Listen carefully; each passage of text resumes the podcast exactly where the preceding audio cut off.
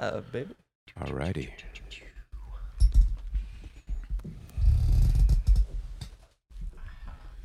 Sixty-four, right?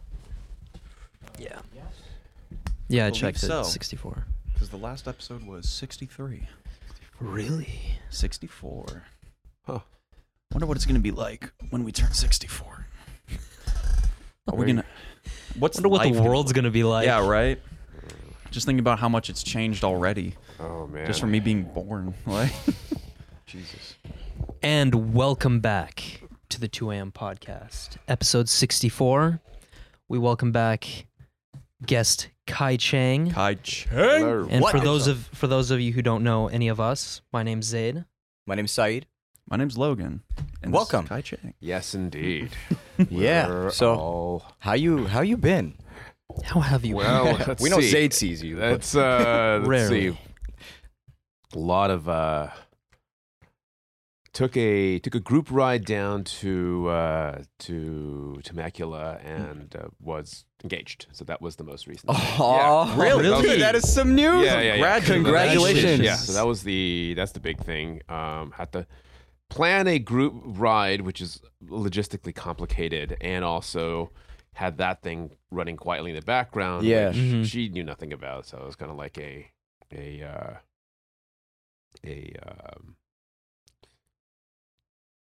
it was a challenge. It was a hiccup that we had to, Yeah, to sort out.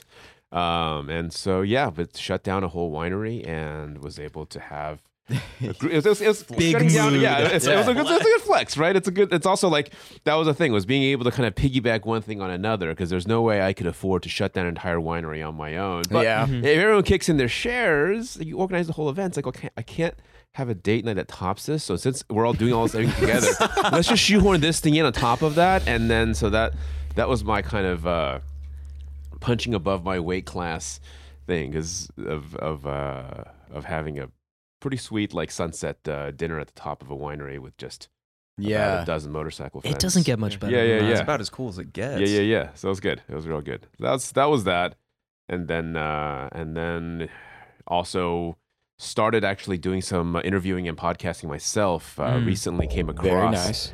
a fascinating gentleman, um, anonymous uh, by goes by the online handle Corporate Machiavelli. A, Yes. a uh, man with terminal cancer who's doing a basically what feels feels like a brain dump of everything he's ever learned in a very long and high profile career in the uh, corporate world. a lot of the online gurus that we've seen are all self employed. Mm. They're all in the perspective of how do you have your own hustle, blah blah. Here's someone who put on a suit and tie and went in the corporate world and was able to advance at a fairly fairly lev- fairly high level.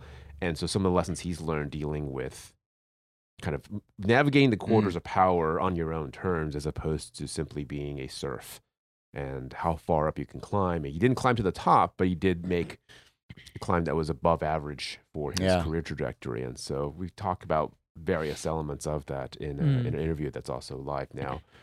And uh, yeah, that's that's the that's the those are the most two biggest uh, updates since the last time we spoke. Yeah. I I think that's very intriguing. that, Yeah. you know, facing anyone that's technically anonymous. Yes. You can't help but think. Yeah. yeah. You're What's like going on? What's the who, story? what? The why? Who, what, where, know? why? yeah. So the who is remains anonymous. The the why. Well, you know, if you're if you're facing mortality, there is the the uh, curiosity about what uh, what's what's past that, and Yeah. and and so you uh, yeah, it's, it's it's a strange thing to think about in terms of if you if you find yourself you've got a finite number, six months, a year to live left. to Yeah. live, what would you do differently, and how would you want to be remembered? Especially as someone who, in his case, is a Mhm. he's self-described secular, not religious. So it's like lights out after you're after Yeah. you're gone. Also part of a t- uh, like a top percentage as well. Yes. Yeah. Right. So even all of that talent to be able to be in the top probably 0.1% of Americans in terms of wealth still couldn't buy yourself a healthy body. And that's something that's worth think, thinking about. Um, Mhm. how, I don't know what were the circumstances leading up to it. Were there were there other unhealthy life choices that might have contributed toward it? Was it just simply you just got extremely unlucky? Yeah. Mhm. Who knows? But regardless, fascinating in terms of, of the randomness in some ways and, and how directed energy can be can affect your uh, your fate and fortune. Gotcha. Mm. I know. Well, of course, being an older person, I'm sure Yes. you've you've been thinking about mortality a lot Oh, yeah. more than young people such as ourselves have. But I think it's it's probably one of the most underrated things, at least for young people as well. Yes. To be able to think about your own death Right. and then from that point, focus on the things that you actually find meaningful Mm. instead of you know most of the other stuff that young people get caught up in. Right. That's something that uh, that's why like uh, one of the things that we're um, we've uh, so my my fiance and I were talking about is that eventually the goal is to move to someplace buy land not just in like a suburban area but actually like full on rural estate. Mhm. The intention is to have a because you know there is a age disparity between the two of us. We talk about that as well, and it's like you know having once somebody is gone to have them bury them in uh, have them cremated, whatever, and then bury them in uh, on part of the land, and then plant a sapling on top of it. Mm. And then the idea is that the the the tree, the the very essence of it, is drawing from your remains, and then Mm. As each family member passes away, you get planted to basically to have the beginning of a, of a grove of ancestors.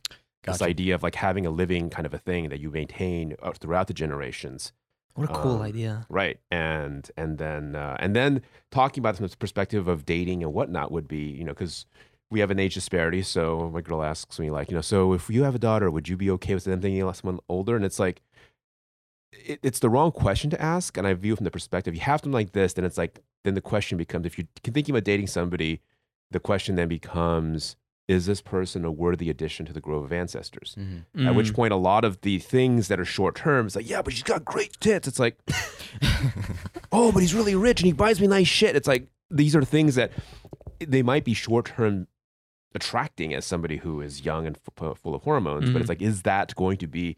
And then this is a, the hard reference point. It's not just an abstract thing. It's not something that great grandpa said that's in some book somewhere. It's like this is a thing that you can see, feel, touch Yeah. and to whatever extent you believe in spirituality, their soul inhabits it.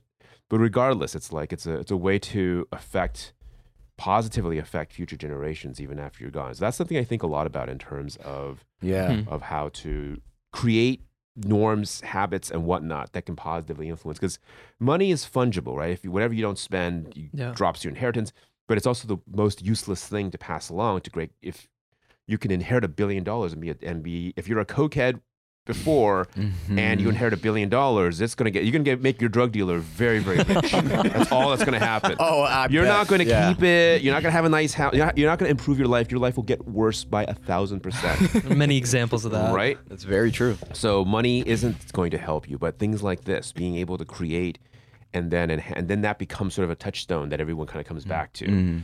And I think that people that you, the idea that you can either be a, a founding patriarch of a dynasty, or you're a bit player in someone else's dynastic story.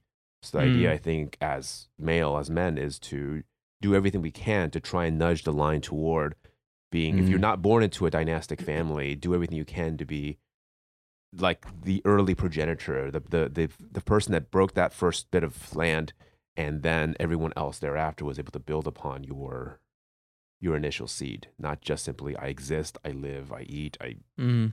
die, and then my kids don't know me and whatever. And that's that's the fate I think of most people. But if you can create a legend, just being part of that, I think there's a sense of of not wanting to break the chain. Well, we came from a a a noble lineage. It would be a shame to be the one that dropped the ball.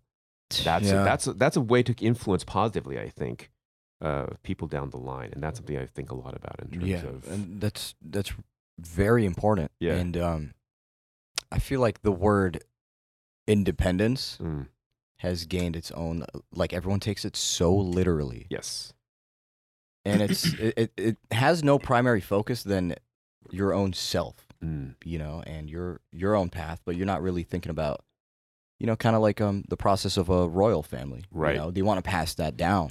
Right. You know, they're gonna walk the line and make sure everything's good because, you know, anyone that's part of this name right is gonna be association, right set. They're gonna be Mm. set with knowledge and Right. wisdom. it's and not love. just the- the money and inheritance but Mm. actual knowledge ancestral knowledge this Yeah. idea i think we touched on it on a previous episode a bit on the i mean i recommended the novel dune Mhm. um, and part of the plot line of it is this notion of ancestral memory that through a combination of consuming hallucinogenics and meditation in this fictional universe, you can access and have conversations with your blood ancestors. You Mhm. have you're facing Damn. military. Uh, you're in this case the the protagonist is a royal family that has other rivals. They they span entire uh, planets, and so the the heir. Uh, the, his father was assassinated, and so he was thrust into power at age 15 with the expectation, okay, Mm. we're gonna put this 15 year old in power, and then he's gonna fuck up, and then we can just basically pick his empire apart. And he ends up rising to the occasion and surprises his opponents who set in motion his father's death. Yeah. And and so that's the that's the story of, of Dune. And part of it was him accessing his uh, his his ancestors' memory and being able to to connect with those who have came before him and talked with them Gotcha. effectively, facing difficult uh, dilemmas that no living advisor could help him with.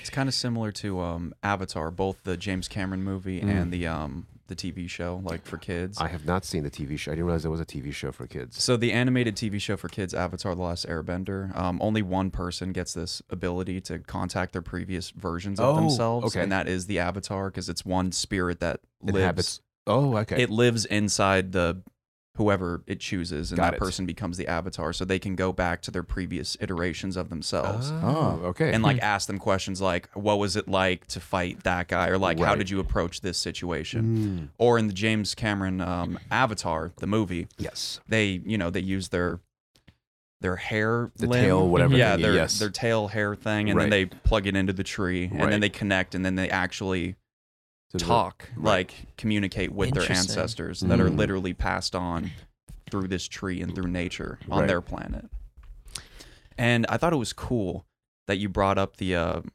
the grove of Mhm. your ancestors Yes. Because when i was in high school Mm. my English teacher actually thought of this idea. He's like, No "Why isn't there like a place where you can go to where you can turn your like your family members into trees?" So my friend and I started researching it, Mhm. like looking at plots in California for Yeah. land, and there's a whole bunch of weird laws about natural burial in some states. They get very weird about it. If it's rural, it's on your own land. It's like, yeah, you know what? We're just gonna not talk about it. Exactly. Yeah. Just Whatever, don't man. tell you have a whole anybody. Yeah. acreage. Yeah. sick, yeah. Yeah. But you were like, um, if I could bury my, I don't know, family member, loved one, Yeah. y- myself, and then plant a tree around them. Well, there's actually things that exist like that already, Uh huh. and they call them uh, natural cemeteries. Right.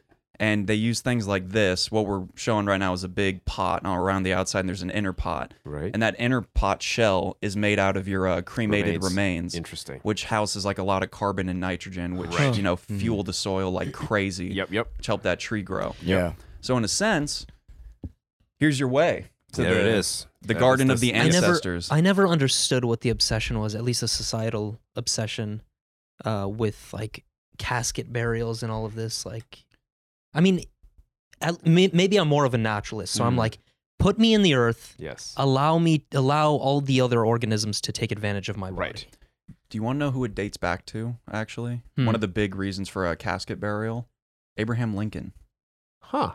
Yeah. Go on. How so? Um, when he died, they they uh what is it called? They embalmed his body. So took all the fluids out of him and put in other stuff like Right. um what was that thing that was in Formaldehyde. Formaldehyde, thank you. Yeah, that's in uh or it used to be in Fireball, if you knew that. or not. Oh. yeah. Oh my so, God. Uh, anybody Yeah. who enjoys I think they took it out now, but Jesus. it used to be But go But on, um, yes. yeah, they embalmed his body, pumped him full of formaldehyde and a bunch of other stuff, preserved him, and then they took him around the country. Right. And so that's when embalming became very popular. And then you're like, oh, well, if you got this preserved body, you want to keep it in something that's nice. So that's Hmm. when casket upgrades started to Oh, roll in, and then the funeral industry really, cashed in on that. yeah, It's a it's a very sinister industry. You're you're talk you're selling things to someone that recently just lost someone they loved. oh yeah, They're the most literally the most emotionally vulnerable state they'll ever be in their life. Yeah. And oh well, you can show how much you love grandma by spending thirty grand on a An casket absurd instead of amount of hundred dollars, money. right? yeah. No, that's Yeah. it, that's exactly the industry. That is the industry. oh, And the majority of That's such these a mom and pop places are actually owned by like one or two Big giant conglomerates, corporations. Yeah, and so they have salesmen that they're, Yeah. they're every single day. People come in grieving; they just lost their grandma, and it's like, okay, well, you can you- the the the, the cardboard box is going to be like you know ten bucks, But if you really want to show grandma how much you loved her, That is Oh, allow me sinister. to show That is you. sinister. That is so, this thirty thousand dollar, and we have credit, so you can do it on layaway. Yeah. If you don't can't Oh afford it oh now, you can pay for it over time. You got down payments. All the things you didn't oh get to do with grandma that you, if you have any regrets about her, you can express your regret through money. Oh my Yeah. Basically, God. money you give to me. Taking advantage of. It is an insane industry, It's- it's and it is very wild. lucrative. Mm. It is so unless that's the thing is if you don't have plans for it, your grieving family might do might end up spending a lot of shit on stuff that obviously you're not around to enjoy. It's Yeah. true. Um, and it's like it's it's absolutely a fascinating and, and dark industry because it is people at their most emotionally Yeah, vulnerable. I remember the, I saw a coffin store at uh, in a mall. Mm-hmm. Yeah. once. Oh yeah, What? Oh, beautiful. Like Oh, it's like an open Brookstone. It's you like know? right come next to try our Cinnabon. coffins. yeah, yeah, yeah. Try it out, man. yeah, Come right next try to- our coffee. yeah. Like how do you even get greeted? Imagine getting greeted there. Right next Yeah. to the Bed Bath and Beyond. Mm. My You know what's condolences. How are you doing? Yeah. You know what's wild to me? The Mm. people that go shopping for their casket. Well, They're it's like, people, I want to give it a test drive before I'm in it. It's, first." it's the people with egos. They have this I idea. can get right? it. yeah, or I'm a man of environment. Well, it's like you know, Let me choose my I won't be material. around- yeah, that's it's purely Yeah. done for the benefit of uh, of the of the surviving family members, but it's, It's also it's done in a way where they they have they're forced to make a very large decision, and any decision less than like whipping out your wallet and paying for the max amount feels like oh well you didn't really love your grandma that that much did you? They, Wow. they, they it's a it's an industry that can equate how much money you give me with how much you love so and so. Oh my god. Freaking Yeah. fascinating industry, it's right? like the ring industry. It's the ring. I was just gonna say. I was Yeah. I was looking because you just got engaged. So Mhm. I looked into like the the Tiffany's industry is absolutely fascinating. They, they got a brand that's so powerful that take a guess like how much you, they first off you go to Tiffany's that the only way to get one of those boxes is to buy a ring. But because how valuable that the, the the branding of how powerful that their boxes are, you can sell their empty cardboard boxes that people of authentic Tiffany rings. Guess how much the boxes go for? Just the box with no ring in it. That Okay, people I'm- will I'm buy take- to put other lesser, less expensive rings in to propose. Okay, I'll Can take a guess. Take a guess. No, no, go for it. Go for it. Six hundred. Okay. Uh, six hundred for the box? I don't know. No, I was gonna say like it sounds a buck absurd. Is I'm he hot or like, cold? for a Tiffany's box, like a buck fifty. Hundred and fifty dollars. Go look up eBay. Still okay. Uh, eBay. You look up like Tiffany's box. Yeah. Well, we It's- surpassed a hundred, which is it's a- insane. It's, Yeah. it's, it's literally that's It's how, a- how the branding is. That God, you know, dude. yeah. Did I miss Box. the? Yeah, I Yeah. missed it again. My bad. X. There we go. There we. See. Oh, uh, let's see. Even have Two 375. seventy five for a small box. Yep. Oh, 1600 le- for the yeah, yeah. Globetrotter. It's the actual- blue. yeah. It has blue So the leather tr- though. Come on. But that that is the that is the box, and then go to eBay and you can see like an entire business of people selling empty used Tiffany's boxes. Just the Oh tissue paper my and the God. ribbon. Three twenty five. yep, This guy, I'm I'm gonna be out there in the dumpsters. just selling Yeah. stuff. Lord. Yes. Literally. it's fascinating. Anyway, so it's it's an it's an industry that if you are on the other side of it, it's very lucrative, but it's a Yeah. very dark industry because you're sitting here, tr- um, people that aren't able to be they feel secure about their affections and their love for the people in their lives. This is a way to oh well you can you can make up for all your deficiencies by giving me money. The more you give me, the more you show how much you Mm. love so and so. If you can be the receiving end of that kind of business, it's basically infinite. yeah. Yeah. It's, uh, Well, and this is in that I wouldn't feel too bad about being heartless. I'll just be like, listen, man, I'm realistic. Grandpa knows. I was he I was going to mention that. Does it primarily cater to people who are more agreeable?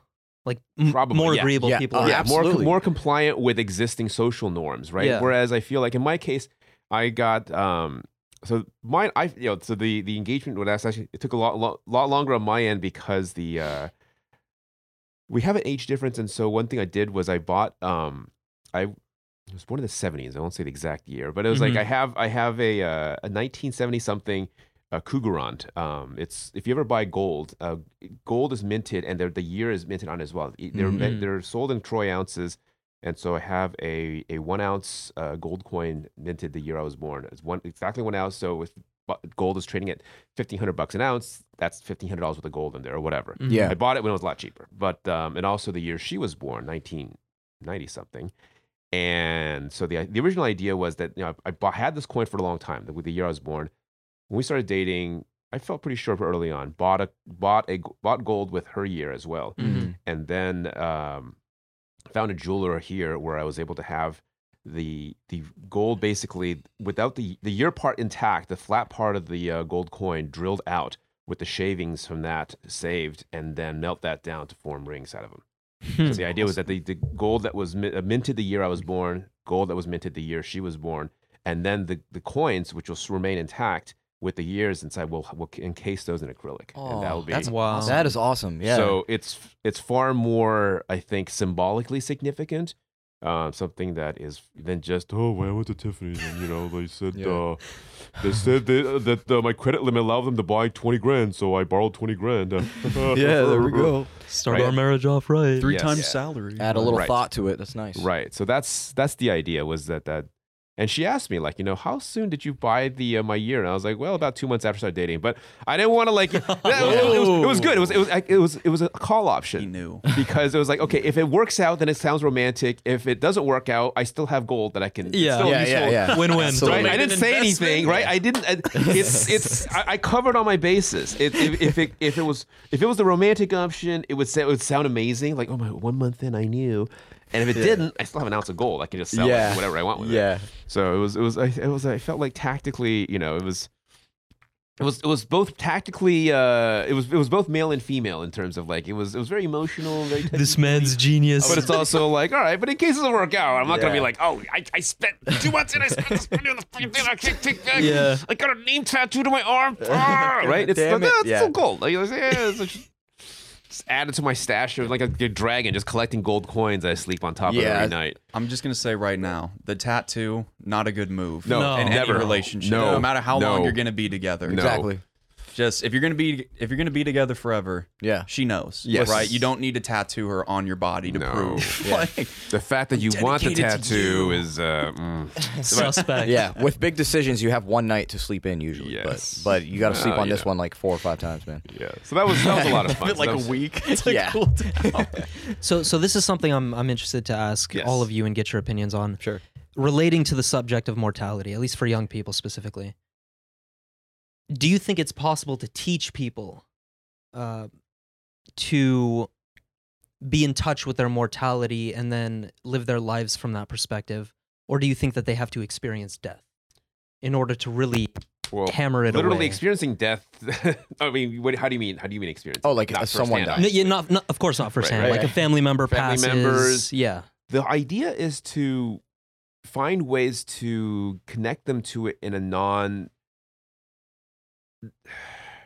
it's an unpleasant topic and so we kind of Mhm. reflexively avoid it and it's one of those things that we, everyone kind of tap dances around so i Mhm. think the the most useful things would be to have a we usually experience this by because we live close to our grandparents and great grandparents no matter where Mhm. we are there's going to be someone in our bloodline that's near the end of their line and so being able to interact with it see them and and then ask them questions i think is useful i mean in my case my grandmother was all the way in uh, taiwan and so she actually made it to 108 which was insane Wow, that's yeah. incredible. yeah yeah yeah Yeah. so in fact, it was funny because when she was near the end, it was like 107, and she's like, "My birthday's in a week. I got to make it to at least that, then I'll go." Yeah. And I was like, "All right." So she, she was like, "You're like, all right," you know, like just uh, just grit her teeth, and it's like, "All right," you know, she because she had like a whole birthday thing. She you know, in the hospital got a haircut and whatever, and then like two days, okay, that's it. I, I can't do I, what another 363 days. Like, no, no, no, I can't do that. I, I'm, Yeah. just, I'm, I'm, I'm too much pay for that. But just I want to make it past this this deadline. yeah.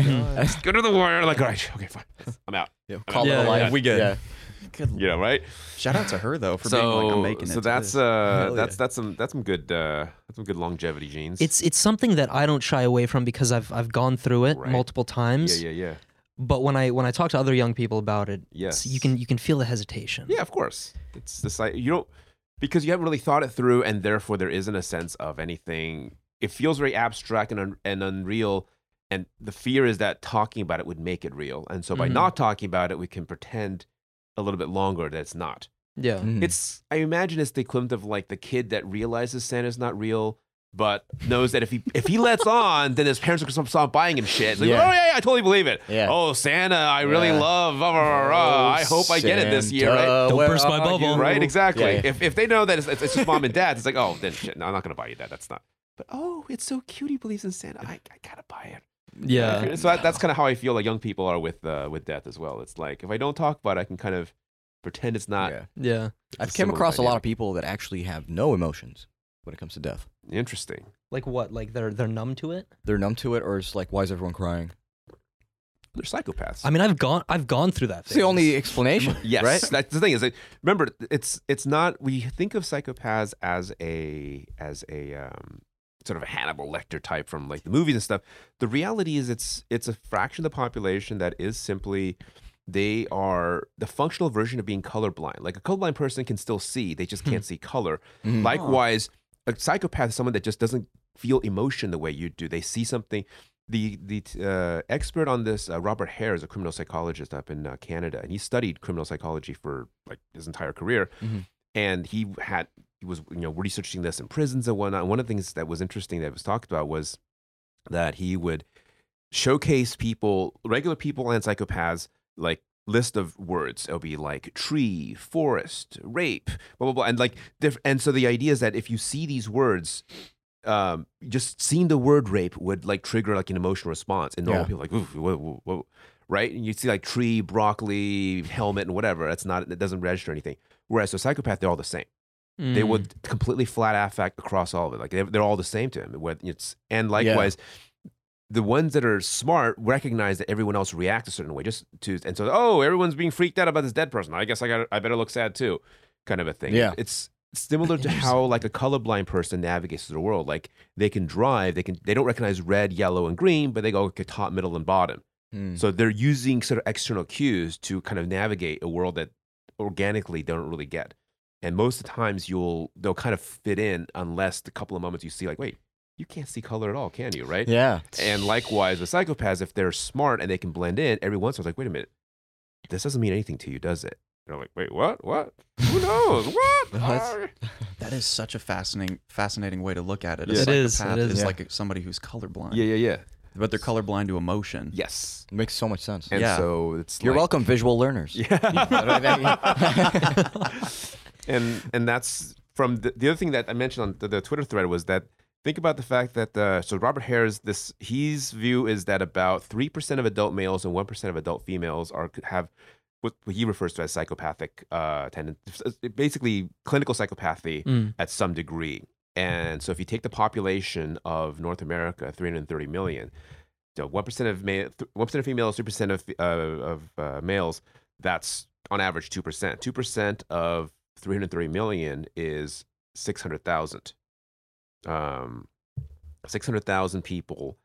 And if IQ is distributed normally, the top 2% of IQ, genius level IQ, would be 2% times that 600,000. There's about Hmm. 130, 120, 130,000 genius psychopaths Yeah. in America. Interesting. Genius level IQ. So we're talking like 130 plus, which Wow. means that they can't be caught by like, you know, law enforcement, which is typically 100 IQ. Mhm. Um, right? So we have, yeah, 3% of, of uh, and so Huh. that's the thing. If you multiply those percentages together, there's about 130,000 uh, or so uh, genius level people who genius level IQ people with uh, with psychopathic tendencies. What a And- combination. That's a pretty brutal combination, I just think of serial killers, Zodiac. right? you But that's the thing. They, they Yeah. don't they don't do serious. They there's much there's much more insidious and sinister ways. They are CEOs of these funeral home companies. Ah, You don't have to kill you. That you can you can literally profiteer off of dying people, right? Have a bunch of little salesmen doing your bidding, and every time they oversell like a 30, 40,000 coffin, you're the one supplying the coffins, and you generate, and all that money flows up into a pockets that end up in yours. Like that's to Hmm. run such an industry, to Wow. to be at the head of. I, I don't know if I mentioned there was a there was a uh, flight I was on a couple of uh, years ago where I have a terrible, terrible guilty habit of uh, shoulder surfing on airplanes. If someone's working on a laptop and they don't have those privacy screens, I'm gonna be like, yeah. I, d- I do a bit of that myself anything, as well. anything Yeah, the passes thing as was- entertainment. and it's like, look, if you're not gonna protect your screen, you got those privacy. I'm not gonna be a jerk and completely, you know. Yeah. But I was fascinated. So the guy I was sitting next to was in business class, so it was like some fancy, you know, very expensive seat or whatever. And I realized I was fascinated by his presentation, but I couldn't like stare the entire time. So I put on my sunglasses and just pretended to be sleeping, just like. Interesting. and I was, so the reason why I was so fascinated by this guy's presentation was that he was working on a bunch of slides for an upcoming presentation. He was tabbing between two separate um, programs like PowerPoint, his Mm. presentation side, and then the other co- uh, software company is called Stadia, S T A T I A. It's a statistics package that normally retails for like a thousand dollars a year. So it's a very serious data analytics company. Um, and so it's not casual Excel or Excel on steroids. It's a completely different level Mhm. and he's tabbing between these two. He's screenshots from various uh, summary forms of Stata, and then uh, and then the, the PowerPoint. He was working on a presentation about how to improve uh, yields, ticket sales of lottery tickets to the low income communities. It's like this is Ah. we have a mechanism for sucking money out of the low income communities. They're buying this many lottery tickets. How can we get them to buy more? That was his presentation. Holy. He had all this one hell of a demographic formula, stuff, dude. right? This is like the behavior of people on welfare. This is how much money they have. da, da, Yeah. da, da. They typically buy like this many tickets. And so, what can we do to improve our ability to just dig into the focus just a little bit more? Like, he's a data scientist. So, my guess is that, you know, to get to that level, you're probably like 120 IQ, one, 130 IQ would be about the right minimum needed to be an effective data mm-hmm. scientist. So he's a data scientist doing a presentation to the executives. So he's using his like 120, 130 genius level IQ to most efficiently extract money out of the pockets of like low functioning 85, 90 IQ people. Oh my god. And I'm sitting again, I'm fat, I'm watching Yeah. this. This is like, dude, I have so many questions now. Yeah, yeah. But I can't have a conversation with you, but then I have to confess that I was like watching your presentation for the last two hours. Yeah. Watching you tab between this like presentation to these executives, like, look, look, master, here's how I'm most efficiently like extracting money from the peasants. Good job, servant. Right? That's that's what he's on his way to. I'm like, wow, I have a lot of questions. This is a fascinating person. I would love to, but I have to confess, I've been watching your shit for the last three hours, and I don't know how to do that without sounding like a total asshole. so I yeah. was like, I, got, I let it go. I, I was like, oh, flight's over now. I, he's gonna fold up his laptop. I'm like, dude, this is the, I can ask him. No, no. Yeah, um, no. Hi, I've been watching your presentation. Yeah. I can't say anything. I just like, the- just watching back. Like, good luck at your presentation, bro. yeah. Hope you get that bonus. That'd you be know? funny as soon as you wake up. Oh man, and if you're a data scientist at that level, he's probably getting paid like you know 250 300 grand a year, which is a very fair wage for a data scientist. I mean, if he does his job correctly, he will in fact increase the ticket sales by millions of dollars on Yeah. behalf of his bosses. It, that, that's that's him doing his job. Is he can most effectively model their behaviors, figure out what works on them, and get them to splash out more, multiply that across like a whole bunch of poor neighborhoods. And as a result of his advice, they will make millions more digging into the pockets of the poorest people in the po- in, in, in the state in the state. And it's That's like insane. it's Yeah. insane. And it's like what what do you this industry exists, why he he's getting paid a fair wage to do a fair data analysis. It's morally neutral, and yet there's something just feels morally very, very icky. Yeah. Yes. thing, right? Oh, yeah. yeah. It's a It's disgusting so feeling deeply. dark. And you know what? That's just a lesson on. Sometimes you got to talk to people on planes. I'm just telling you right now, from the sheer entertainment value Yeah. that you get out, Especially of in business you class. learn some shit too I from did- these people. I couldn't though. This guy, I had to just kind Yeah, of, yeah. But yeah, I was just like, oh, I was so fascinated. I, I, I've been wanting to talk to this guy for like an entire hour, and usually I'm not shy about starting conversations. But I, I was thinking, is there any way I can start a conversation without looking like I've been spying on him the whole time? Yeah. right. Ask him I- about his It's like the, computer. the, the more you go on, the worse it gets. Oh yeah, yeah, yeah. there's like, no- uh, I've been for, I just gonna have have to like fine just, at the beginning. just, but just push it all down, just to just like, oh my god. Oh, behind my sunglasses, like, oh, oh, oh shit. Learn some inner secrets. this is so dark. and what, that's the thing. It could be confidential. I mean, Probably, yeah, that's the other thing, you right? know, yeah. yeah. it's- I'm, I'm, I'm, I'm sure it is. That's the Yeah. thing. It's like, first of all, you should protect your screen, bro. Like that's the first thing you. Should, yeah. Especially for your Yeah. position, So, yeah, man. given what Yeah. you do, you just freaking like you don't know who I am. I'm Yeah. just working on this top secret Which shit again, about that could get people fired. Yeah, man. yeah, yeah. Because I, I know a lot of people like in the finance. Oh, yeah, yeah, yeah. There's where a they're lot of traveling a lot and they're, they're writing papers. Yeah, yeah, yeah. Easily, It's like confidential shit. to- But it's like, come on, just like Here's the thing that I've screen. realized Yeah. though. Yo. Unless these people have NDAs, Yeah. they want to talk about this shit. Mm. I've experienced that on a couple fronts, Mm. and especially about this time. I don't know if I told this story about when I was coming back from, or I was going to Oklahoma, Mm. and there's this guy sitting next to me, and he's just scrolling through pictures on his phone, like looking at shit, Mm. and it's big industrial, like big pistons and stuff. And Mm. so I'm like, I'm just, I just started. Hey, What is that? what phone are you using? Yes. Like I look over, it's, I know what it is. It's Yeah. a Samsung uh, S9, if I remember Okay. Correctly. And we just start talking about the phone, and I'm like, oh, so you obviously wanted a good camera. Like, what are you taking a bunch of pictures of? Yeah. And so then he started going into it. Spill He's the like, beans. he's like, I got this big piston manufacturing company or um, hydraulic press Mhm. manufacturing company, and he works with people in India and China. Mm. and he was telling me about um he just got back from I think it was India, Mm. and he said after being there for two hours, he already developed a lung infection Oh my god. because Oh, the God. air was so bad. Yeah. Like within two hours, he was like developed a cough, Oh my god. and by hour three, he was coughing black stuff out of his lungs. Oh my god, dude. yeah, I was we're, in India. we're not going to India. and he was, but he said this, and this is a guy from Oklahoma, like real slow, real southern. Like he, when he talks, When he talks, he leaves room in between his words for you to listen. You know what I'm saying? Like, Yeah, yeah, yeah. it really draws you in when he Yeah. talks. And he was like, I'm not a big vegan. He's like, I don't really, it's not my forte. But I'll tell you right now, I tell you what, they had What? some of the best chickpeas I've ever had in my goddamn life. I'd never eat meat again if I could have this at my house. Like, oh my god. and he's just telling me all this shit and about secret stuff he's doing in China Yeah, yeah, yeah. and like all of that. And not just planes, mm-hmm. Uber drivers, taxi driver, anybody who's like assisting you or Right. if there's somebody you can talk to. Yeah. Like I was um I was one time I'll this is a story that I've been reluctant to tell on the podcast. Mhm. And uh, I will tell it now because we have such a special Oh, I know this in one. the room. I know this one. Uh-oh. Yeah. So when I was in Boston, I was going to go take this test to transfer into a different school, right? Bast. And while I'm on my way to this other school to take this test, take an Uber because I don't have a car. And the guy who's driving me is definitely Russian, Ukrainian, something like that, right? Okay. So I'm talking to him like, "Oh, what is it like growing up in Russia?" Mm-hmm. Because I just assume based off the accent. He's Right. like, "Not Russia, Ukraine, the specific region." Yes. Tells me all this shit. Right. I'm like, "What are you doing in the U.S.?" Just like, you know. And he's like, "I'm going to school." I'm Mm. like, "No shit, really? What are you learning?" Computer science. Mm. Hmm. Oh, really?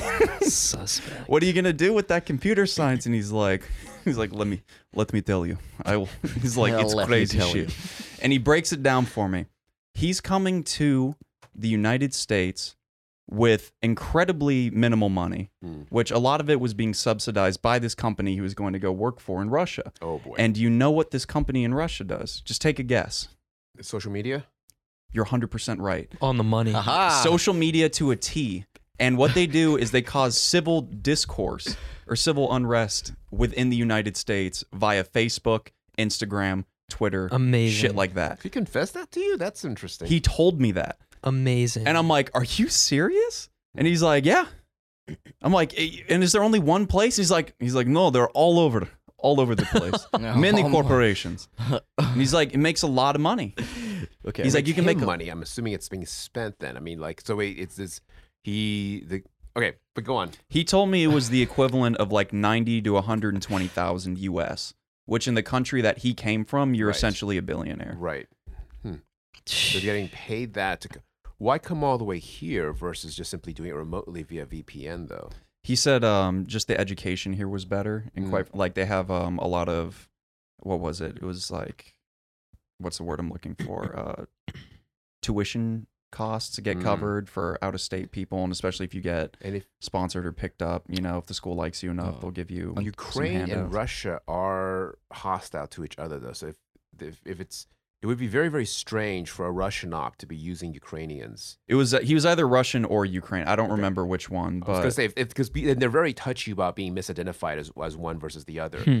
Just like people from India are very annoyed if you call them Pakistani or vice versa. Oh, they will, they will yeah. correct Yeah. you. Yeah. kick- yeah. and and so it'd be it would yeah it'd be this is why i'm curious about it because if he was in fact because everyone assumes russia so the, it's usually the ukrainians that have to kind of correct people that if you're slavic sounding most people just assume you're russian statistically it's a larger population and so that that does make sense but then it makes me wonder if it isn't a U- ukrainian op what's what are their motivations they'll be very very different in many ways opposed to russian initiative Mhm. anyway this is just my own like yeah, no, no, no. You're right. of You're Mirrors, right. And I had those questions. spies. I had those questions. Yeah, yeah, yeah. And I asked him, and he was honest. He was Yeah. like, uh, "It was Ukraine, Russia, or is Yugoslavia still a country?" He was something Slavic, so- and he yeah, was from this incredibly poor village right. where it was like his house had one outlet, Yeah, yeah, yeah. you know, and it ran like part of the day. yes. So it's Ah. like Oh, it yeah. was rough, and yeah, this yeah. was the only way that he could make money in a Mm. realistic sense for him. So he could essentially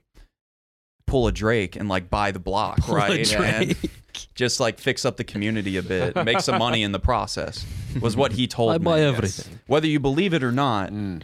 That's what he told me. Yeah, Yeah, yeah, it's up in the air. Yeah. It's fascinating. So I was like, there was no other way. And he was like, to make money in my country, this is the best way. And I was like, damn. Dude, you have a good Russian accent. First of all, Ah. Eh, it's, He might be a Russian, spri- Yeah. Russian yeah, spy. maybe he's the Russian spy. who knows? Misinformation. Oh yeah, it's one of my friends. It was like Uber. Who's this I guy? was like, it was this, This guy is I Uber met. driver. This is, this is my normal accent. My American accent is good, no? Yeah. It's very good. He's fine. good. Yes. I threw, I tricked No. all you all, all you all for all these years, thinking I was American. Oh, I finally can drop American. character. I can be myself. My name, real name is Dimitri. change course the it story is. enough to where you're Dimitri not lying. Yes. Oh my goodness. My God. Ay. But yeah, it was just it, the people, the stories you Absolutely. hear from people. Like in the same Uber, same scenario, Uber on the way back from the school. Yeah. I had this Cuban dad told me he immigrated to the United States, Mm. started a family. He had no money, and he's driving for Uber to like pay for his uh, his kid's school or something Mhm. like that. Mm. And he told me just the most heartwarming story. Mm. He's like, he's like, amigo, family's all we got.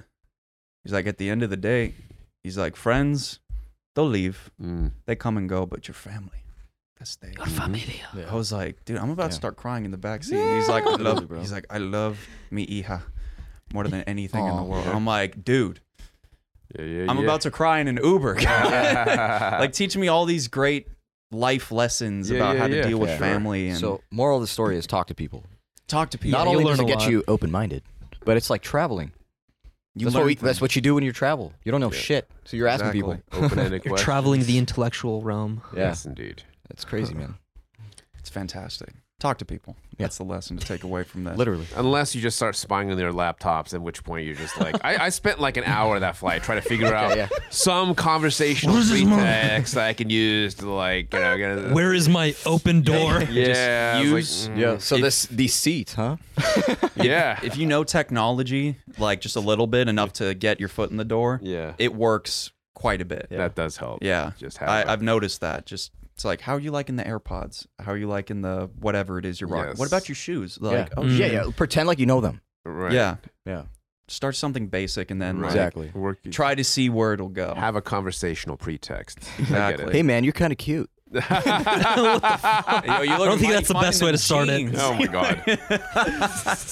Where'd you get them jeans, son? Oh man. Yeah. And uh, speaking of conversation topics, Gotcha. one that I feel like has kind of fallen under the rug as of recent are For the- aliens. For the importance of it. Oh my god. Oh my and God. it's a big topic and there's a whole lot of hocus pocus i'm gonna call or i'm gonna say is involved with it still like is it real is it not Mm. but we do have a couple steps that uh, kind of got us closer to if they're real or not right? All right.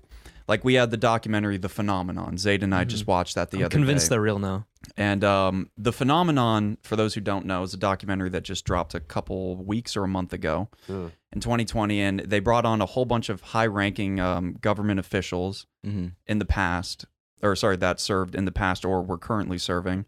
And they also brought in a lot of ex military guys that were high ranked in their positions. For example, um, dudes that flew the B 52 bombers, mm, like to um, Hiroshima or Nagasaki. mm. Like, you know, Not people who want to make Not- shit up for, for the sake exactly. of Not it. people who are going to lie about shit like this, right? And there's a whole bunch of crazy stories, some that we're going to get into. But the main one I wanted to start with, just because it's a good foundation for this conversation, is with a guy named Harry Reid.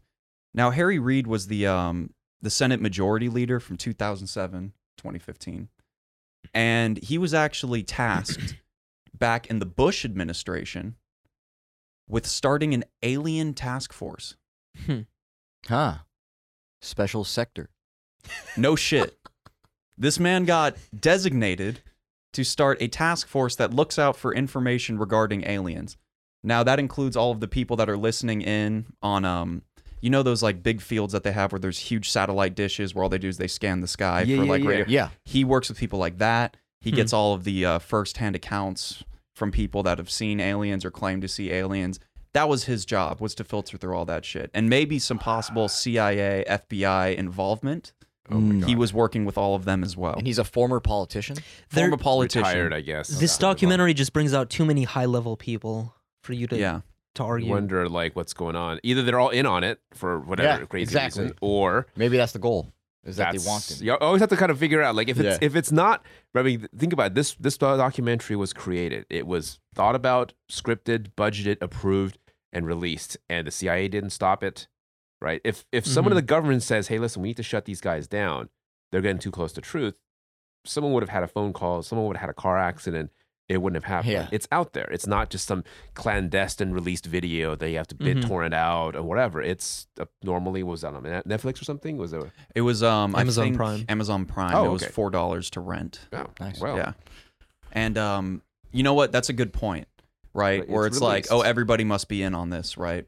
And the first thing that I think in my mind is back in 2019 Mm. when the Navy released that footage of the Tic Tac Mm. that was flying around. So we already have a government sanctioned agency, or at Mhm. least a member or of the uh, armed forces Mhm. Yeah, branch, a trusted one. and they dropped that. right. Then the CIA a couple months later was like, "Yeah, that's we don't know what the fuck that is." Ah, And then later, we get this documentary. right. And then next, we get an ex-Israeli security chief says that extraterrestrials exist, especially or sorry, more specifically, a galactic federation quite a has been waiting to reach out to humans, but we need to as a species Mhm. be ready for them. Right. And This that's idea. apparently what's holding us back. Right. And this guy claims Trump knows about it, according to this article. I didn't Yeah. even know about that shit. Because in the documentary, and this stems back to the everybody must be in on it, Right. There were secrets that were actually deemed above top secret Yes. or two top secret. Not even the president could access it. Yeah. right? No. to have a security clearance of that level is it's beyond the president. Right. And even Clinton, there's a interview Mm. where he was asked, "Are aliens real?" And he was like, "Well, I was, I was trying to find out if aliens were real. And I dug in deep, and Not deep enough. it was too top secret. Yeah, I'm sure he if dug it's in real, deep. I, I couldn't find it. That's a fantastic Bill Clinton voice. Oh, thank you. That is very well done. I'm, Thank I'm you. very I mean, listen, we won't know until these motherfuckers land on on Washington D.C. and we can all see it. Here's okay. Do you remember this thing? But we from do the have the account. documentary? Yeah. There was a couple instances that were spoken about in the documentary where aliens actually intervened with um military operations, which sounds batshit, right? Like nuke sites and everything. yeah, everything. and these are actual sheets. They pull up the blacklisted pages that the CIA or FBI, I forget which organization, released Mm, in depth explaining this. okay. and one of them was a UFO flew over a nuclear silo site Uh-huh. in the US and it just had this laser that was shooting out of the bottom of Uh-huh. it that pointed directly to where the warheads were at. right. Like through the ground, just pointed at random spots, but they calculated the trajectory of it Yeah. right to the warhead. Yes. And once it was there for like, what was it, like five or 10 minutes, and Mhm. it pointed out every single warhead, Right. it just dipped to that thing where they call it, it's like it moves unbelievably quickly, right? right. So these are like drones of a major like mothership, basically. Or maybe they're piloted, we don't know. Right. So that's that's up in up in the air. So to speak. And then there's a crazier account with the Soviets. This was the one that made yeah, they they definitely have some shit. Yeah. And the Soviets, it's another document. They pull it up and they detail a fucking flying saucer. Like they drew it out in the Soviet document what it looked like. Damn. And it was glowing red.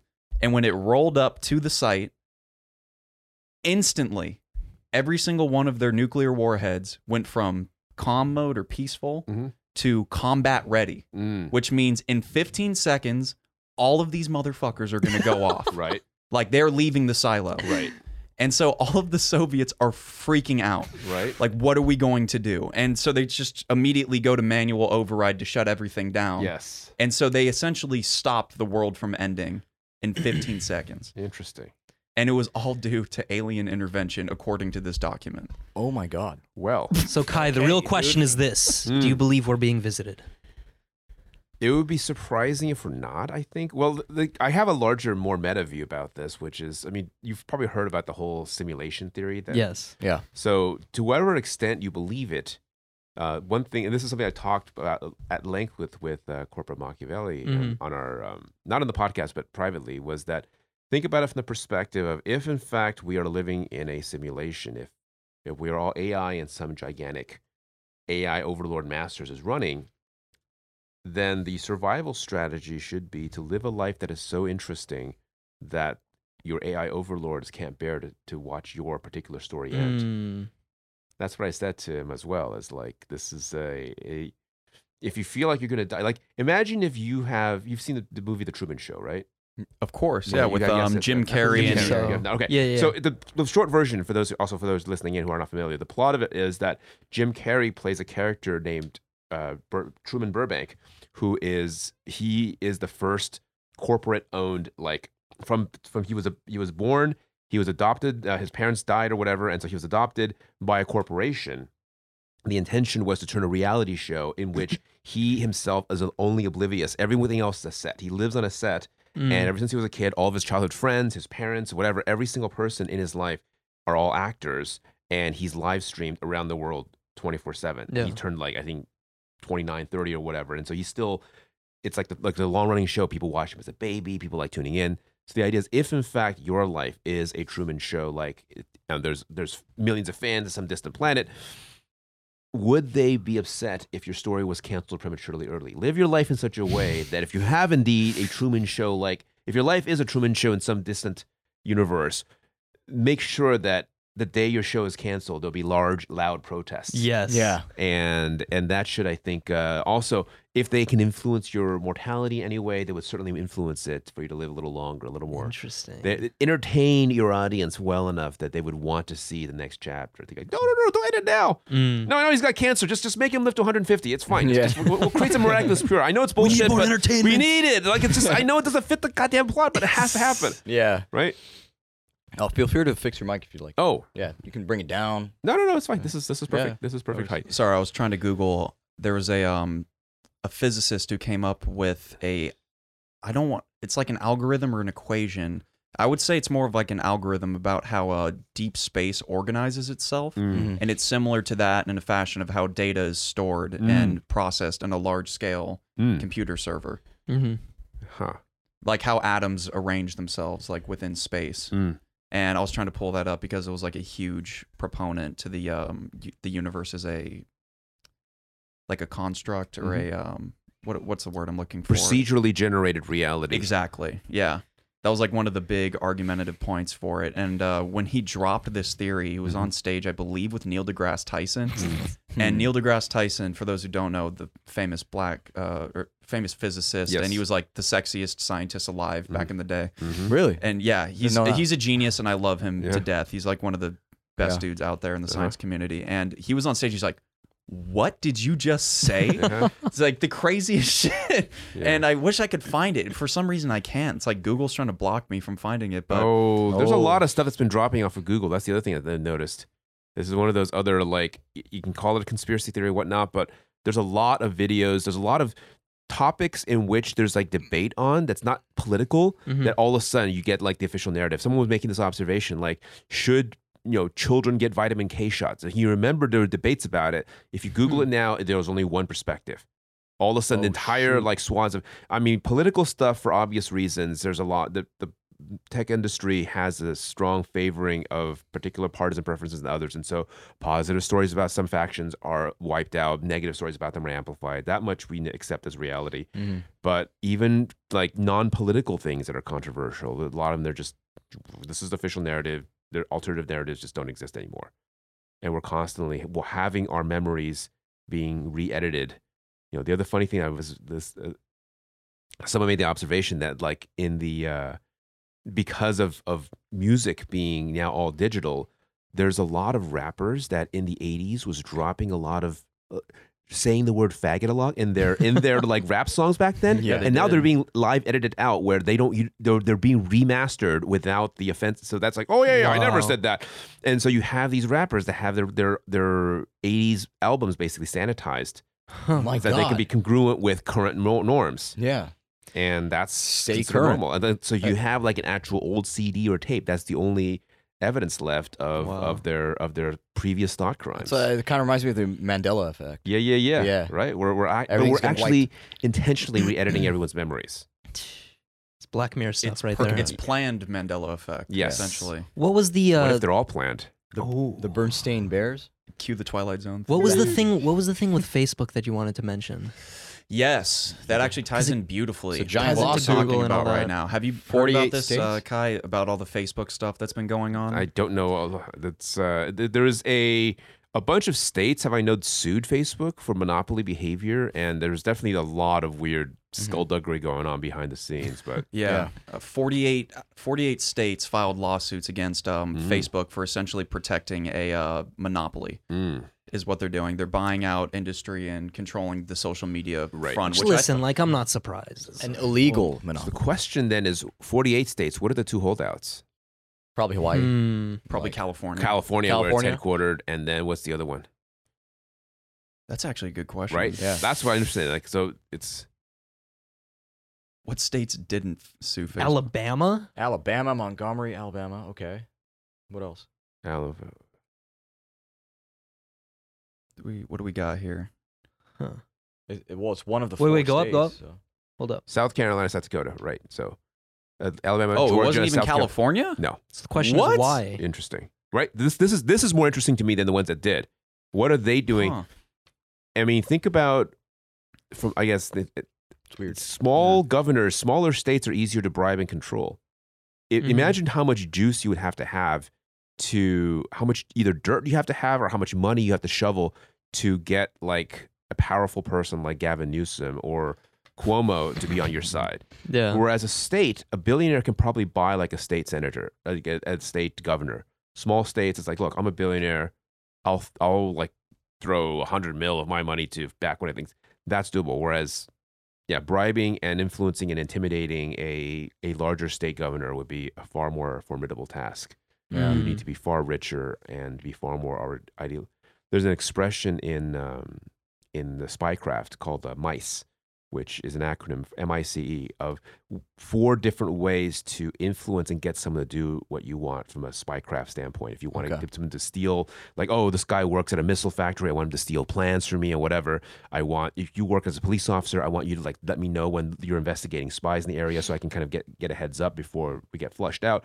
So M I C E M is money, like bribery. Hmm And that's why, like sensitive positions, they actually ask you for your credit report. They want, if you're facing financial trouble, you can be easily bribed. You're swimming in gambling debts and whatnot. Money. Whereas if you're financially independent, yeah, you try to give me five thousand dollars. Like, money's nice, but I'm not going to compromise my integrity with five grand. Yeah. Um, so money is one. I is ideology. If they are already ideologically aligned with you, you can Mm. convince them, hey, look, since you're already a member, you already do all these things anyway. We're just doing a more extreme version of it that can't do official channels. Can we help you out? Ideology. Um, uh, e is ego. Uh, C is uh, coercion. That's hmm we kidnap your kid's sister, do it or she dies.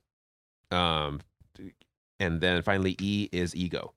The uh, the idea is appealing to people's is ego. Um, Is that more of like a self-interest type yes. of thing? So it's a, it's uh, think of the most notorious. Um, uh, the the most notorious case in American espionage, uh, Aldrich Ames, came out in the 1960s. He was a low level FBI agent, and he the the way that he was uh, caught, he was caught by the Soviets and turning and basically betraying his oath of office in the FBI was Hmm. that he they appealed to his ego. He was a mid level manager, not that important, but now as a result of dealing with Russian spies, all of a sudden he was dealing with the upper echelons. okay. He was a frustrated middle manager that all of a sudden got treated like a rock star. Hmm. Everything he said was super important, and so he felt important for the first time in his life. That's what Yeah. they preyed upon. wow. And right, so this is our Aldrich Ames. At the time of his arrest, 31 year, oh, he's a CIA employee who was Hmm. spying for the Russians since 1985. So he got Ooh. caught for, and think of all the things, all of the secrets that he was able to pass along to Russians. I mean, agents got killed, compromised. I mean, entire operations got rolled up. And of course, they, they assumed they got caught through some other means, but it turned out he was a case officer who spoke Russian. There we go, right? And Hmm. and that was and then for him it was it was uh, the e the ego part of it the, the whole point of uh, this is this idea of motivation of how how can you influence people to do things um, and and which tactic because in the spycraft env- environment you have to make a quick decision as to which of these tactics you use Hmm. coercion is a one it's you can't you can't you coercion and ego can't kidnap Yeah. your kid's sister and then go oh but you're a really smart guy sorry about that thing earlier you know Gotta but, choose uh, one. hey you're a real smart guy you're really important i want to make you feel like a good guy and here's some money by the way Like, Yeah. you got you got to commit to a particular tactic and then stick with it So One thing I noticed here is Yes. that there's a pattern that relates to a lot of films that you watch. Yes. Anything that has the KGB or USSR Yes. related. Yes.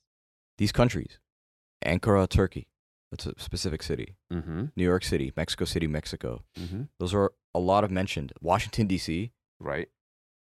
Why do you think? Well, these are centers of power, and so you have the. It's where everyone else congregates. The UN is in New York City, Mm-hmm. so every single diplomat is over there. Everything that and a lot of these operations involve diplomatic level access. They may Mhm. not be personally involved, but Yeah. something gets handed off to diplomat that then gets p- passed back home.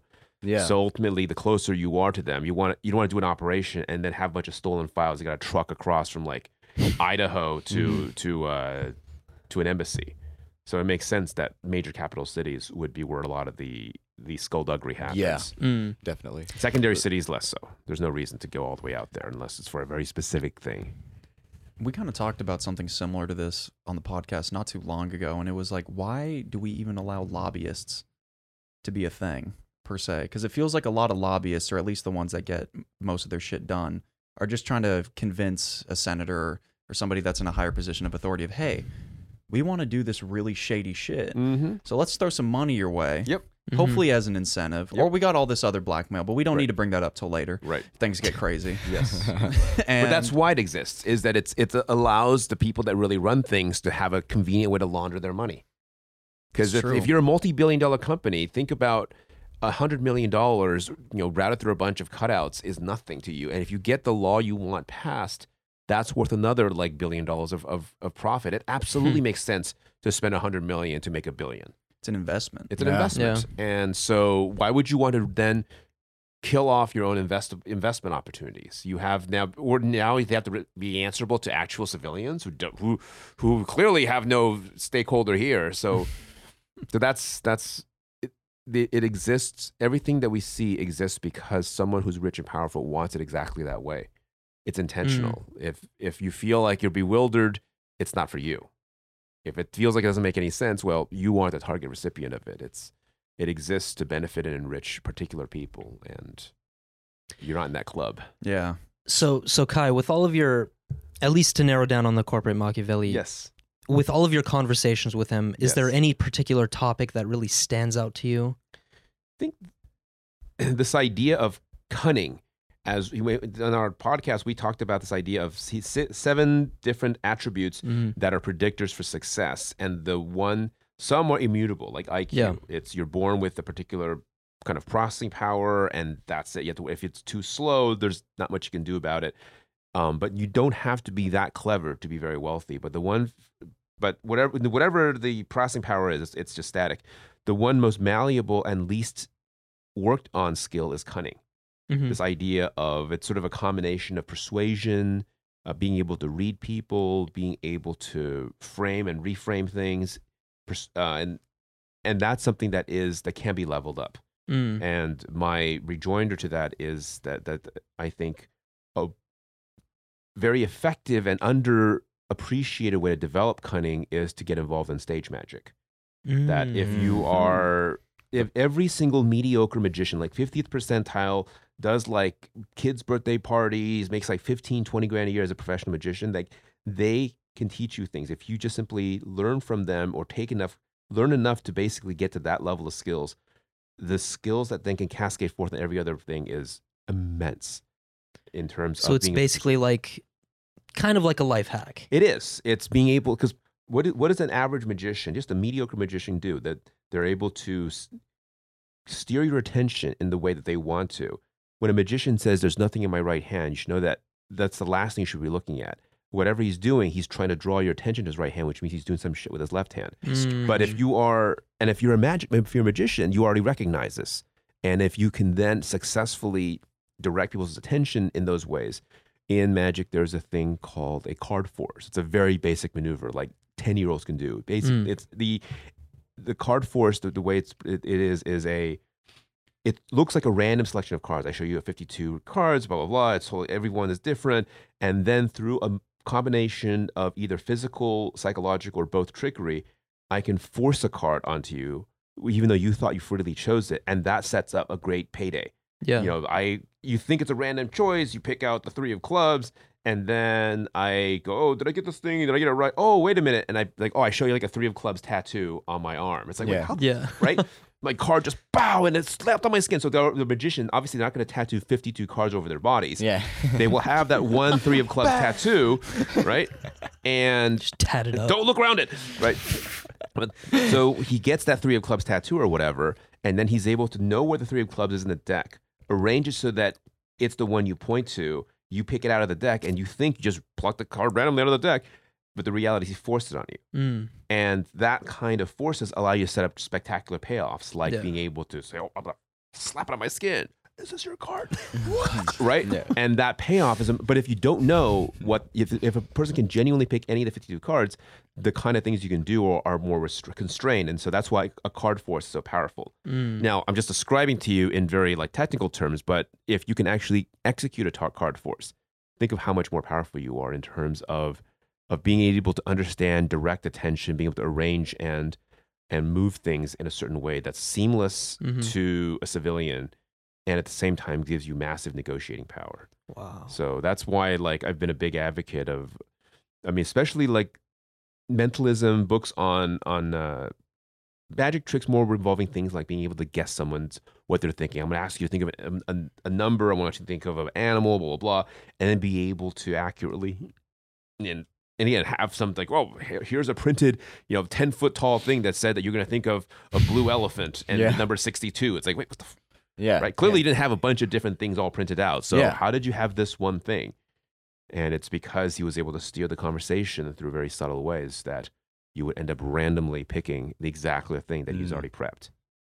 Yeah, I can imagine if you're a master of that, one business meeting and your life has Yeah. changed forever. right and that's that's a thing that can be learned by most people um and so it's it's a thing that i would encourage if you're if you are interested in in improving i'm sure everyone's interested in improving their their financial lot in life is Yeah. that uh, studying mentalism stage magic is an interesting backdoor way to level up some skills that will pay off in the non-magic world. because in the magic world it's still very it's like any other form of entertainment very competitive and there's there's tons of people that are doing very low end stuff and a tiny handful that make a lot of money Mm. and most magicians are struggling artists but the skills if you part if you combine that with a with a uh, client facing role with and dealing with very wealthy people it can be an extremely powerful force multiplier Yeah. Absolutely. yeah yeah yeah. I can imagine. so that's what i recommend for everybody is, Yeah. is stu- study take take some uh pretend you're like a nine year old kid interested in a magic book learning magic tricks and then just go from there there's a lot of stuff for like children and learning magic and then just go from there pick up a couple of books Yeah. and from there you can level up Stick Be to the basics. the corporate magician. yes Corporate magician. yes Create the prestige. yes Yes. indeed Create the Anything prestige. else you gentlemen want to touch on? Well, yeah, I kind of want to touch on CIA agency. yes You do? nah, You try- how Do you deep- really, how or are you just fucking trying- around? How deep are you trying to go? oh man Well, I refuse to believe that the CIA was like, for example, when the Navy video of the Tic Tac floating around, yes right? And they said, "Whoa, we don't know anything about this." you do you think they I- actually no, know they're just pretending they're The playing CIA dumb Yeah, they're the playing dumb. CIA claimed that we've known about them for years. We we don't know what they are, but we've known about them for years. I think was how the phrase went. And the, but the truth is probably they already know. They're like, God yeah. damn it, got on camera. Shit. Oh yeah, Yeah. we're aware of it. Yeah, We don't know what it is. We've Don't known worry for about decades. it. We're on it. We're on the aliens. but it- another thing is like, uh, if there's something that's so confidential and top secret that the Mm. president can't even get to, Yeah. imagine being that individual that Right. just knows. Yeah. you have to be one of the most it- powerful people on the planet. Yeah, if you but have the- to clearance me, it's that. like, how do you even climb that ladder? You don't How? climb it, you inherit it. You yeah, inherit it, it's right? given Yeah, to there's no you. way. Yeah, See how there's like this this whole royalty thing goes Yes. back. It's not just other countries. Oh yeah. We just don't call it royal here. no. here it's bad just CIA. branding to say that, but it's it, Yeah. it happens, right? It's bad branding to say royalty, but it's you know, it's- I mean, royalty Yeah. doesn't mean like freaking Harry and Meghan. That's not royalty. Yeah, people That's- think of that's- Saudi that's- Arabia. no, no, you know what I mean? Royalty. Yeah. Royalty does its work in the shadows. Oh yeah. The true kings are never visible, and so Dude. Understanding that helps you kind of navigate the world that we live in. I think. A Yeah. little bit better, even if a little bit more paranoid. You're like, Yeah. And you know the like that CIA guy that you're talking about, the Yeah. hypothetical CIA dude. the dude with the information. when you the get dude. granted access to information such as that, Mm. how drastically does your life change after that? I don't think you 'Cause can. you turn can walk from- alone ever again. Because from that point on, you are no longer CIA security advisor. Right. You are now one of the most important people on the planet in right. terms of the stuff that you know. Mhm. Right. So, are they going to up the security around their house? Absolutely. Are they going to let you to talk to certain people? Nope. Oh, I'm why telling they? you, exactly. Right. They follow you. They know every move. Oh yeah. That you're done. dude. Yep. Say goodbye. It's, to it's fucking a it's a very permanent kind of a you're enshrined, and also then anyone else who's below you that wants your position knows that you're the guy to kill, and then they'll they'll Yeah. take your position. Mm-hmm. Like That- these are the, you don't really retire. You just eventually one of your impatient lieutenants assassinates you, and then they move up the rank, and you get Yeah. buried, and you have some accident. That's what happens, Oh, oh, right? the no, car no, exploded very few people have like just you just die, you know, at an old age, and then up in a hospital surrounded by your loved ones. It's like, nah, no, you, you sign Doesn't up for work this like life. that. Yeah. You sign up for this life. You know what's up. Every one of your lieutenants underneath you would love to have your job, Mhm. and eventually, you know, you Yeah. slip up. You lose Side- touch with the, the sense of your own nature. Yeah, of course. I It's certainly like wouldn't want to done. live like Yeah. that. It's Yeah. like the Nero reign in Rome, Yeah, where it's yeah, like yeah. just all these high-ranking officials were just murdering the shit Oh, out yeah. of each other, down left to and what right. you down to what you ate. Too. Oh yeah, like they oh, feed Oh, you. Yeah, yeah, yeah. Yeah. They go, no, So you, gotta need red you gotta meat be today. on top of that, and yeah, So that begs the question: yo, hypothetically, let's say Sure. All of us don't know each other and we all usurp the same position, just in Mhm. different realities. Let's say, right Mhm. within Sure. the CIA, where we get offered, Mm. hey, there's a job that just opened up. It's the highest level position that you can get, or one of the highest level positions you can get in the world, hypothetically, right? Mhm. And you're going to get access to something that the most, sorry, the majority of the world has no clue exists. Mhm. In fact, the majority of them deny that what this is exists. Mhm. However, if we give you this information, everything you knew about your previous life, how it operated, is gone. hmm Are you taking that leap? Nope. No. No. Oh, I'm totally taking it. Interesting. I'm taking it. Okay. Yeah. Why? Risk taking I'm guy. so huh? down. Are you kidding me? Well, I, I mean, All I can I'm- get I it wanna from hear- I can get it from you because you can just buy a plot of land and live how you want to live, right? Yeah. Just keep everything secret. Not even that, because I'm assuming I'd have to be like very involved in the agency. So Right. I'm going to be flying around to a lot of places, meeting a lot of cool people. There's perks to the job. There's Yeah, perks to it, but also the thing is, you have to leave your for you. We couldn't hang out anymore, That's true. Yeah. right? You would have That's to find true. a brand new set of friends because everyone's gonna mm-hmm. ask. You know, like you, you just you, you would have to you would have to tell all your existing friends you died, or some shit because it's like all of a sudden you can't talk about entire swaths of your life. You have to fake your own death, probably. And I mean, think this through. Again, I, I I thought this through while you're saying this out loud. I'm like, okay, if I did that thing, out of every single person that I would know, either I had to, I had to commit the lying to them for the rest of their lives, right? Because now I know the truth and they don't. So then if I tell them the truth, that's in violation of whatever secrecy I'm sworn to. So either I have to now commit to lying to my friends for the rest of my life, which I don't like. Mm. Um, I would have to, or I just cut him off and be like, look, man, like, yeah, he died. Just, just with one lie, and that's it. Jeez. Um, those are my choices. Do I do I do I betray all my existing relationships for access to the thing? Also, someone else was online. It was suddenly offered to me. I have to wonder who the fuck that person is and how pissed would that person be Yeah. that I took his job. Yeah. These things are not just like you just random lottery you won. It's like okay, well, if I'm offered this shit and I wasn't applying for it, that means someone else really wanted it, and they're looking at me going, "This motherfucker got ahead of me. This dick. fucking You're probably this guy." creating hundreds of enemies just by accepting. existing exactly. Yeah. Yeah. That's what I'm thinking about. So it's like that's why I would pass. Interesting. And you know what? You're probably right. Yep. And you're 100% right. However, there's He's one perk to me Yes. that if it if it's true, yeah, yeah, yeah. trumps everything in my mind at Uh-huh. least. hmm And that is I get the shot to potentially be the internet or sorry, intergalactic diplomat for the planet. I could pretend if we're at this point because we guy don't wants know. to meet Wait, no, hold aliens, up, hold up, hold bro. up. Listen, listen, listen. We don't know if this is true or not. Right. But if we are already in talks with aliens, right? They're already there's an established remember, form of you would- diplomacy. Remember for then, you would be the lowest ranking and most recently read in person. You wouldn't be the diplomat. Why would they choose You would be your serving ass? the diplomat. But no, that's what I'm saying. Like hypothetically, you, get you would be the bottom of the, you'd be the bottom rung. You'd be the guy sweeping the floors at the at the space whatever thingy. Like position. at Do the, we know that though? But do we? Uh, we don't know the ranking-wise- position that's being offered, though. That's the thing. That just we got. But the fact that you're new to it, no one's gonna no one's going to offer the highest ranking position for the new guy. You're gonna get you have to get read in. Well, I don't think there's gonna be an existing this- hierarchy. Well, I if we're a security advisor for the CIA, I think we're a little bit more than the. there's new there's guy. a high chance that the people who put you in that powerful position, Mhm. the people who are more in power than you, more Yes. powerful than, than You're- you, they're setting you up are something. going to be. Right. And they're the setting you up for something. They're offering the position so that you can fuck up in some way and then pin all the blame on you. Is that true though? That was, Maybe. that was It's- I can I can it's get both. I can get it. I I, can I get, get it. the appeal, but that's a why I would pass. possibility. I would pass for that reason is that these other secondary factors would make me go, all right, no one ever offers such a lucrative or powerful thing for nothing. And if I didn't even gun for it and I got it, that means something else is going behind the scenes. And I don't know what's going on. And at that level, there's a lot of subplots going on. There are entire true. swaths, there are entire allegiances of very powerful people that will dislike me and everything, every everything associated with my faction. I know nothing about it. And palace intrigue. If you're not involved, they're not going to care. But now that you're involved, you are part of some. You're you're someone's chess piece, and you're valuable, and a and your existence is a mortal threat to some some factions now.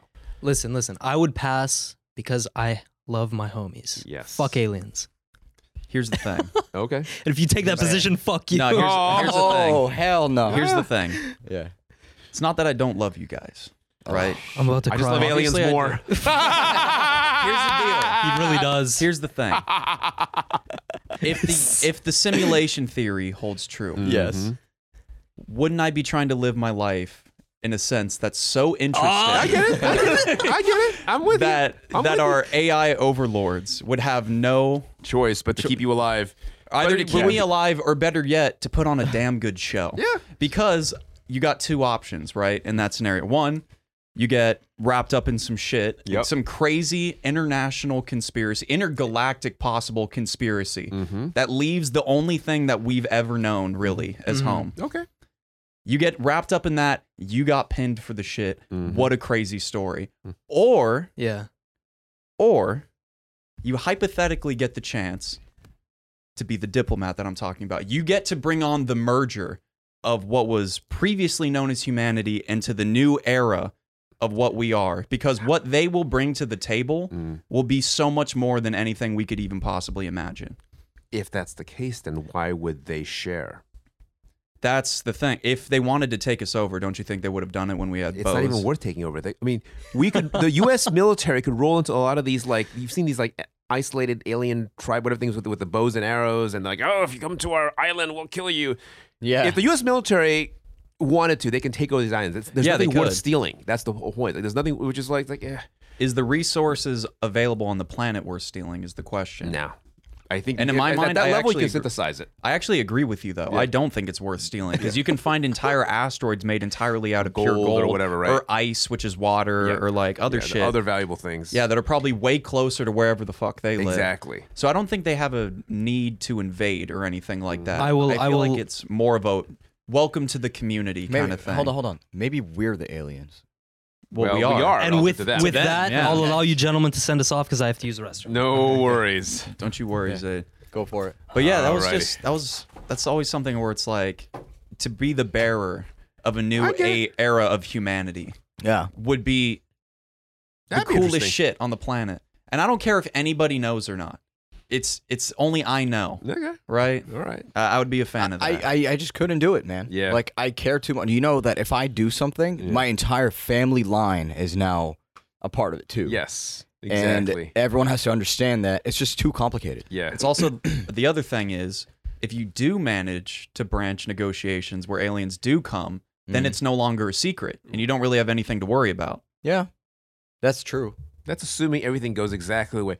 Come on, how many how many times have you been sold a job and it turned out not to be the job you were expecting? I- I'm old enough that I've seen this multiple times. It's happened like, to me a couple times. right? So it's like, Yeah. and why do you think this will be any different? They'll sell you the shit, you'll agree to it, and then it'll turn out to be something different. It's And now you're committed. Now, now you've signed up for something in which the people that sold it to you lied to you, and now you have to do a bunch of. Now instead, you're now instead of like bridging a gap, you're tasked with an international like uh, alien assassination squad. You're now now now going to be tasked to to be a space marine to slaughter entire sentient life forms overseas, and that's your new job. I would just look at whoever, whatever high-ranking official said that to me. I'd be like, no, Mm. you're fucking crazy. And here's the thing. No, no, no. Here's the thing. I would explain to him why that's a horrendous idea. Mhm. You wait. So it's like, listen, Okay. you, Mister high-ranking military official, so far, so far above the president, right? Because this is a meeting that he couldn't get access Right. to. Okay. You're telling me that we're starting a space marine squad to go take out aliens on a planet where, by the way, they can get here semi instantaneously. For us, it would take a couple hundred light years Mhm. to get there. So, just in terms of traveling the distance, we don't even come close. We're taking steps and they're sprinting like Usain Bolt. We're learning to walk, they're already up and running. Yeah. So for you to just insinuate that we need to be hostile out of the gate probably isn't the best approach because I mean there's also in that documentary we were talking about Mhm. there's a scene where the one of the jets is flying after Yeah. a UFO not the Tic Tac a different one and they're told to um engage if they engage first. Right. And so they get within range to shoot the missiles, Mm-hmm. but just by them being in proximity with this thing, it fucked up every one of our sys- like Uh, one of our sensors. Right, Our right, right. electronics were I get it. screwed. bro, bro. So it's like it's the w- Russians. We Come gonna come after these people with fuck? Are we gonna come after these aliens with bullets and like The a point of jet? it. Are you kidding me? Like, At that point, though, you know, it's like the they'll just lean back in his chair and say, "Oh yeah, by the way, there is a uh, there is a charge of plastic plastic explosives that was embedded into your skull last time you were asleep. Play ball, or I push this button." detonate it. Mm. Because if you attack them and prove that just out of the gate we were trying to be nice at first and then you were hostile, Mm-hmm. they're just gonna wipe you out. Yeah. So you might as well kill me anyways. Because there's no point in keeping me alive unless But you want to you're do this. to. That's the point. Is you don't know. The point of it is that you you don't know what you signed up for until it's too late. Is the thing. That Yeah, you got- that- might- that's and the scary the, I tell them to Yeah. axe me because like if they're gonna attack, there's no chance. The There's point of literally it, but zero yeah, right, chance. That, but these are things that you wouldn't know. But your acceptance of the initial offer puts you in a situation where you have to accept or let yourself die. Whereas if you didn't accept that offer, you would be alive and you'd be trying to figure things out and recording more episodes Of the 2 a.m. podcast. Exactly. Do you not want to record more? But if we go to war with aliens, will there even be a life to enjoy? I'll go to war after with that? you. I'd rather know. I'd I'll go to war with you, buddy. I'd rather know what's gonna happen than w- everybody's fucking. If fucked he like in ends up minutes. mysteriously dying from before the next episode, I'm gonna feel like a real asshole. I'm gonna feel like such an asshole. Like, oh God. Oh man, you know, I'm like, dude, you fucking jinxed him, man. Shit, shut the fuck up. Yeah. But listen, Kai, now that I'm refreshed, I can think clearly after having using the restroom. Anything you want to end us off on? That's it. We've this. It's a fun, rollicking conversation. Hell Uh, yeah. we're good to go. We love it, man. We love Yeah, the yeah, energy. yeah. You know, we talk about you a lot. You're fucking, you're awesome, bro. I checked out a lot No, of your work, actually. Yes. Oh, thank you. Yeah, man. Good Thank- stuff. Yeah, and thank you Like- for joining us. Yeah, Yeah, happy. Total, pleasure. Always, always. All right, guys. Talk well, to you that guys was soon. Cheers. yeah, Kai Chang for you. All righty, take it easy. We are on Spotify, Apple Podcasts, and YouTube. So if you can please like, subscribe, and comment. Feel free to DM us comments and anything you guys like or don't like. And uh, we'll see you on the next one. Dynamite. Cheers. Oh, Episode 64. Yeah. Alrighty. Peace. good times.